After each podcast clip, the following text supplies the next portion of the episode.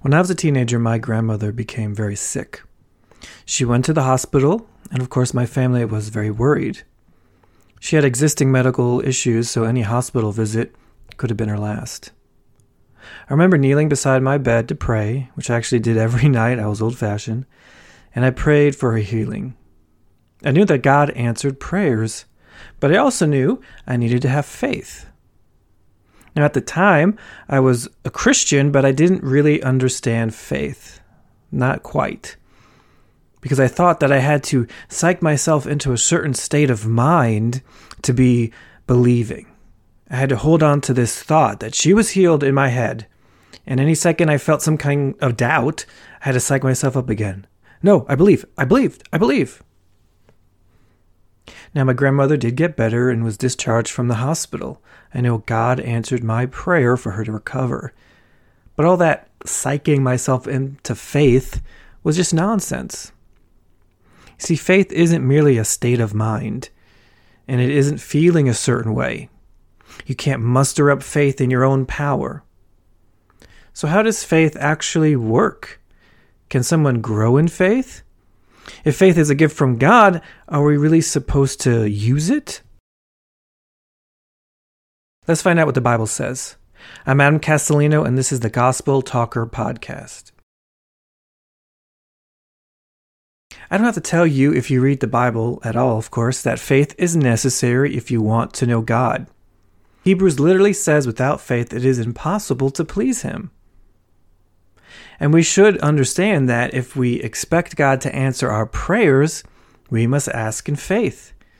James says this point blank we have to ask in faith with no doubting. But sometimes we struggle to understand this, or better put, to live this out.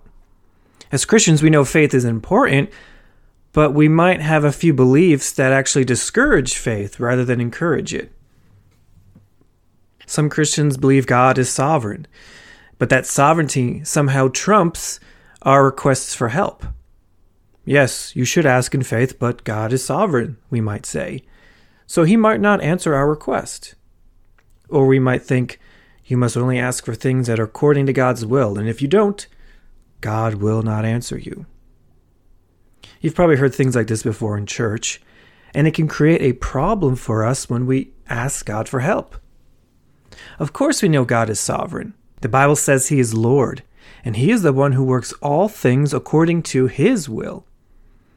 But He's also the one calling us to walk in faith, to believe that He will answer our prayers even in the middle of our most challenging problems. Faith is the key to everything. After all, God tells us that the righteous shall live by faith. So if you want to please God, then you must live by faith. What I find interesting is that Jesus rarely spoke about God's sovereignty.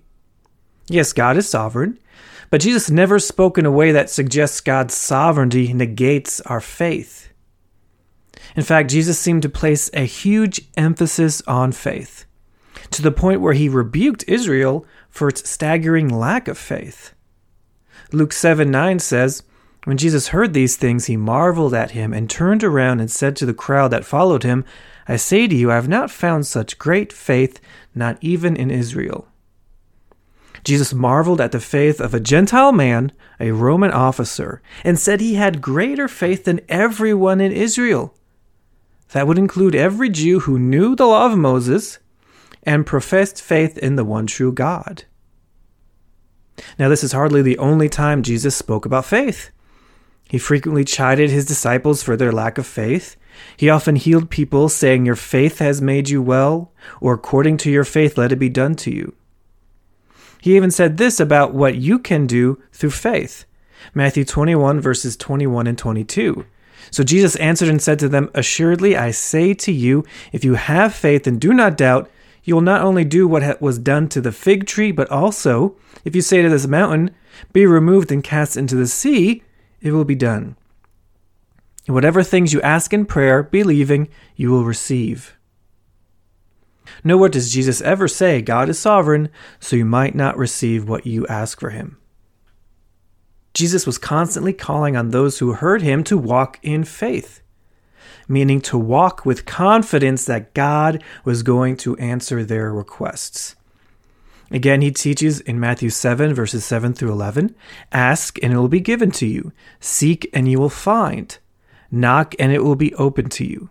For everyone who asks receives, and he who seeks finds, and to him who knocks it will be opened.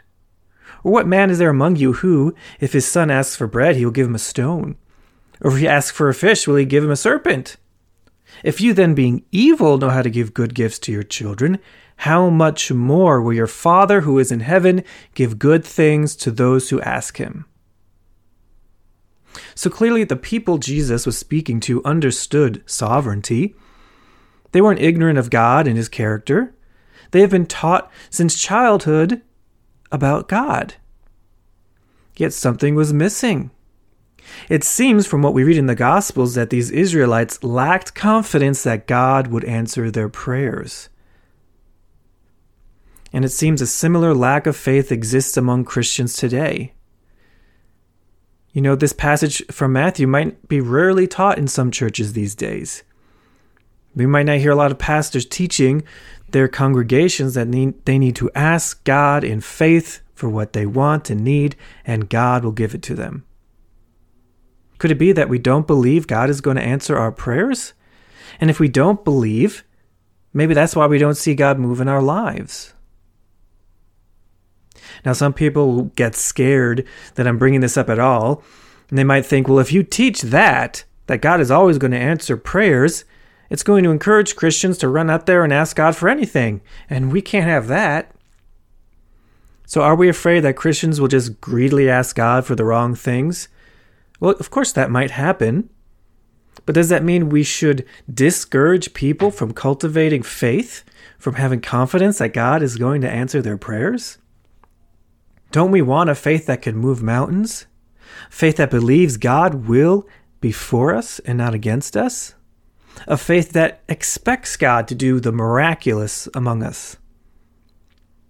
Notice that Jesus was never concerned that his listeners would run out and ask God for the wrong things. He never even talks about that. He never says, don't ask God for that, or don't be confident God will answer your prayers. That might make you greedy.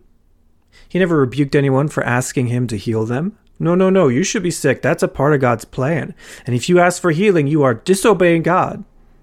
That never happens. He says the opposite. He rebukes Israel for a lack of faith. And he was so concerned about this that he even ponders if there'd be any faith in the world when he came to enter his kingdom. That's in Luke chapter 18, verse 8. He says, Nevertheless, when the Son of Man comes, will he really find faith on the earth? As followers of Jesus Christ, we should take his words in this passage to heart. Instead of closing the door to faith by suggesting God might not answer our prayers, we should be confident that He will. You see, the doctrine of sovereignty was meant to encourage us that God is the one in complete control, so that we can go to Him confident that He will answer our prayers. Instead, we do the opposite. We say God is sovereign, so we shouldn't ask Him for anything, and that discourages faith. And the Bible is never teaching us not to have faith in God. Now, am I saying we should ask God for anything? Of course. Jesus said that himself. He said in Matthew 22, Whatever things you ask in prayer, believing you will receive. Now, you might be thinking, but what if I ask for the wrong thing? What I ask for something God doesn't want to give me? I believe most Christians are walking around like paupers. They're living so far below what Christ has made available to them that it's heartbreaking. Of course, God does not want us to be greedy. And he certainly doesn't want us to focus on the blessings or material possessions, because that's not faith at all. That's just a form of idolatry, treating things like they were God. But there is only one situation in the Bible where it says God won't answer your prayers. James says this in chapter 4. He explains that when we ask amiss, we don't receive and he says it's because we're seeking to use what we get on our pleasures, which means sinful desires. So when we're asking God for something by faith and we may not immediately receive an answer, does that mean we're making a sinful request like James described? Should we be worried that asking for healing or help during a problem is sinful? Let's be really uh, clear here. Asking for help from God is never sinful. When we admit our deficiency, our inability to fix our problems, and acknowledge that God is the one that can help us, we are humbling ourselves. We are admitting we are not God. We do not have the power. We do not have the answer to these issues, but God does. That is faith. That is the very thing God's called us to do. So, unless you knowingly have a motive that is sinful, God is going to answer your prayer. But before James gives us that warning, he tells us the other reason we don't get what we want or need. In James chapter 4 verse 2 he says you do not have because you do not ask. See, I think this is the bigger issue with Christians. Yeah, once in a while we might have a sinful desire and we say, God, get that guy. He was mean to me, or something silly. And we know in the moment we say it that it was wrong and foolish, and we tell God, Well, God, I'm sorry, that was a wrong thought the vast majority of the time, we have real needs and real problems, real questions that we need answers to. And we might tell ourselves, well, God can't answer that, or it's not God's will, or I shouldn't bother him, or something like that. When you have a need or a desire, or are facing a problem, are we going to everyone else for the solution before we go to God? Or have we convinced ourselves that, you know, maybe God will help us, but chances are we're on our own? Why do we think this way? Why are we so reluctant to trust that God's going to help us? Well, the reality is it's because we have an enemy who wants to rob us of the joy of our salvation. Okay, if you are a believer in Christ, Satan can't steal away your faith. He can't rob you of salvation, but he can try to discourage you from enjoying all that God has given you, all that Christ died to give you.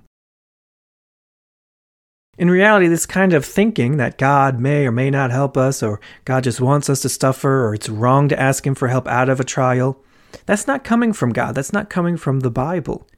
God the Father did not spare His own Son, but gave Him up for us all. But we are often discouraged from asking for His help because we are told that He might not answer our prayers. Like I said, that kind of thinking does not come from God, it's not coming from His Spirit. It's a lie that is aimed at quenching our faith. So, putting aside this issue of sovereignty, we could look at what it means to live by faith. We know God wants to answer our prayers, but we must ask in faith. But all of us will admit that our faith could be stronger than what it is right now. And we've all had times where it appears like God didn't answer our prayers. So, does that mean we didn't have enough faith? Did it mean that God didn't want to answer that prayer? What is really going on? Could there be times when we ask God for something and He says no? And it was, you know, wrong to ask Him for that? Well, strictly from James, that's when we ask for something sinful. Oftentimes, when we're asking something from God and we don't get an, immediate answer, it's not because God is simply saying no and He wants you to suffer or He wants you to be without. There might be other things at work in the situation that we need to be aware of, and that we're, we're going to look at that. In reality, when we're seeking an answer from God, our focus needs to be on Him, a confidence that He's going to provide. That is faith.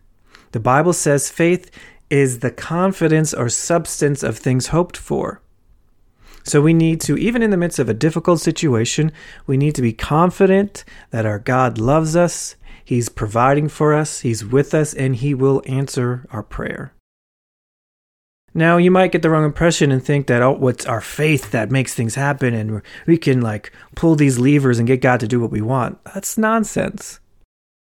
God is in control. We are not. We are his children, dependent on him. But he says, as we saw in the Gospels, that he's looking for faith. Simply saying, well, God may or may not help me, you know, that's not faith, because that's not what the Bible says. When we say, I'm going through a trial and it's difficult and I, I don't know what to do, but I know God will deliver me, that's faith. Sometimes when we don't get an immediate answer to prayer, it's not God saying no. Instead, we need to continue to persist in prayer, hitching our faith to what the Word of God says about our situation. Because in time, no matter what the answer is, He's going to answer you. It might not be the way you think He's going to answer you, but He's going to answer you. Now, why am I confident in that? Because that is what the Bible says. It's very tempting to look at a bad circumstance and conclude that God might not help us. We all know people who suffered and it appeared like they never got help from God. But remember this important thing we are called to build our faith on God's Word, not on what we see in the world. So just because we know someone who struggled in a certain way, and it didn't look like they got help doesn't mean that maybe God helps, maybe God doesn't. Because we're basing our faith on the inconsistencies of the world. And there are things about those circumstances we don't fully know. But we do know what the Bible says, inside and out, right? The Bible says we trust in the Lord and He's going to help us. It's so absolute that if God's word says one thing and the entire world says another thing, we believe God. In fact, Paul said, Let God be true and every man a liar. But it's tempting to believe what our eyes see because it's right there in front of us. Because we, that's in our nature, in our human nature, that's all we know. I know what it says in my bank account. I know what the doctor said. I know what I'm looking at in my family or at my job. And that is kind of pounding on our brains. And it's hard to look away from those things and say, but God is going to help me. That is why faith is a journey. And that is why the Bible often calls it a trial or a test. There are people who will tell us God won't help us. The world discourages us not to believe in God. But let's think for a second. Who died to save us? The world? Well, of course not. What about preachers or teachers? As good as they might be, no, they didn't die to save us. Only Christ died to save us and we see again and again in the Gospels what his will is for those suffering. Mark chapter 1 verses 40 through 42. Now a leper came to him, imploring him, kneeling down to him and saying to him, If you are willing, you can make me clean. Then Jesus, moved with compassion, stretched out his hand and touched him, and said to him, I am willing, be cleansed. As soon as he had spoken, immediately the leprosy left him, and he was cleansed. You see, it was Jesus' will to heal this leper and it is His will to help us when we are suffering. Our faith is built on truths like this, and we must cling to these truths even if the whole world says you're hopeless. Now, in the past, I've made a couple podcasts previously talking about suffering and trial and God's sovereignty in the midst of these things. So I won't rehash all that now, but I'll simply say this It is not God's will for you to suffer. God is not the author of your suffering. Yes, he allowed it, but only so that you could go to him and seek his help. This is an important thing to remember. Just because God allows something in your life does not mean you know his intentions for that thing. So you could say, Well, I got sick, so it must be God's will for me to be sick. Well, you don't know that. There's a difference between a, the will and a plan. So, a will is the ultimate goal or intent of someone, in this case, God. When we talk about the Lord's will be done, we're talking about his ultimate purpose in our lives, which is a much bigger plan than the day to day situations we find ourselves in. And we know God's will for us or his intent for us is always good. Paul says in Romans 12, it's good, pleasing, and perfect. But the day to day circumstances in our life aren't necessarily God's ultimate goal or will for us. They're just things that happen to us that if we trust in God, we know can serve His will. So just because you get sick or something bad happens to you doesn't mean, oh, God's will for me is just to suffer through this problem. And it's wrong for me to ask Him for help. Because we know what God's will is for us when we have a problem it's to go to Him for help. It's to go to the throne of grace that we receive help and grace in time of need.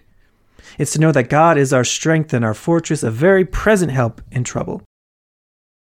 So, yes, God may allow a difficult situation into your life, but that doesn't mean we can conclude, oh, this means I should just sit and suffer through this. It's a part of God's plan. It's His will. He made me sick. He made me hurting. So, in fact, if I ask Him to get me out of it, that's somehow sinful. Okay, that's not what the Bible teaches. We hear that trials are tests of faith, right? Well, what does that mean? Well, it means the trial has faith involved. But what, what faith? Are we having faith in the promise that God will give us grace to endure the trial? That's what we often hear from people. Well, God will give you grace through this trial, brother. God will give you grace through this suffering, my sister. But what does that mean? Grace is favor that we don't deserve, but God gives to us because of Jesus. If God is giving us favor during a trial, then we need to ask, well, what is that favor for? What is it actually going to accomplish? Just give me patience to suffer with no hope of relief? Well, that's not favor. Anyone could come alongside you in a problem and go pat you on the back and say, It's okay, friend, you'll make it through, it's all right. That's not what God is doing. He has given us this unmerited favor so that He will grant our request in the midst of a trial. And what should be our request? Well, you could ask God for anything in that trial, my friend, but I strongly encourage you to ask Him to deliver you from that trial. Now we know God will answer it according to his own will. It might be not the way we expect or not in the timeline we're expecting, but he will answer us. He will provide. He promised he will. In fact, trials aren't accomplishing what they're meant to accomplish unless we're looking to God to help us out of the trial. The test of faith comes when we wait for God to answer by continually turning to God in faith, confident He's going to help us, we grow.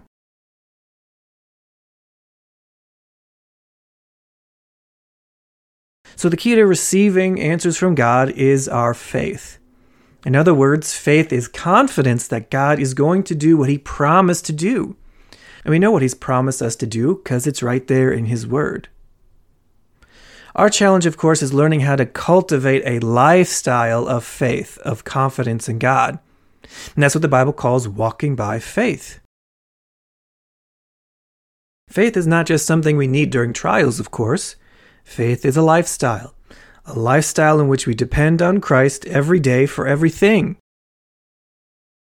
Trials have value because they're like training sessions to teach us how to put our faith into practice.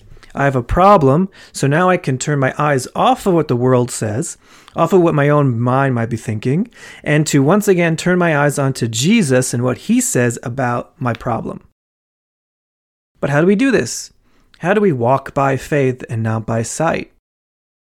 We're going to look at this very thing next time. The Gospel Talker podcast is written and produced by Adam Castellino.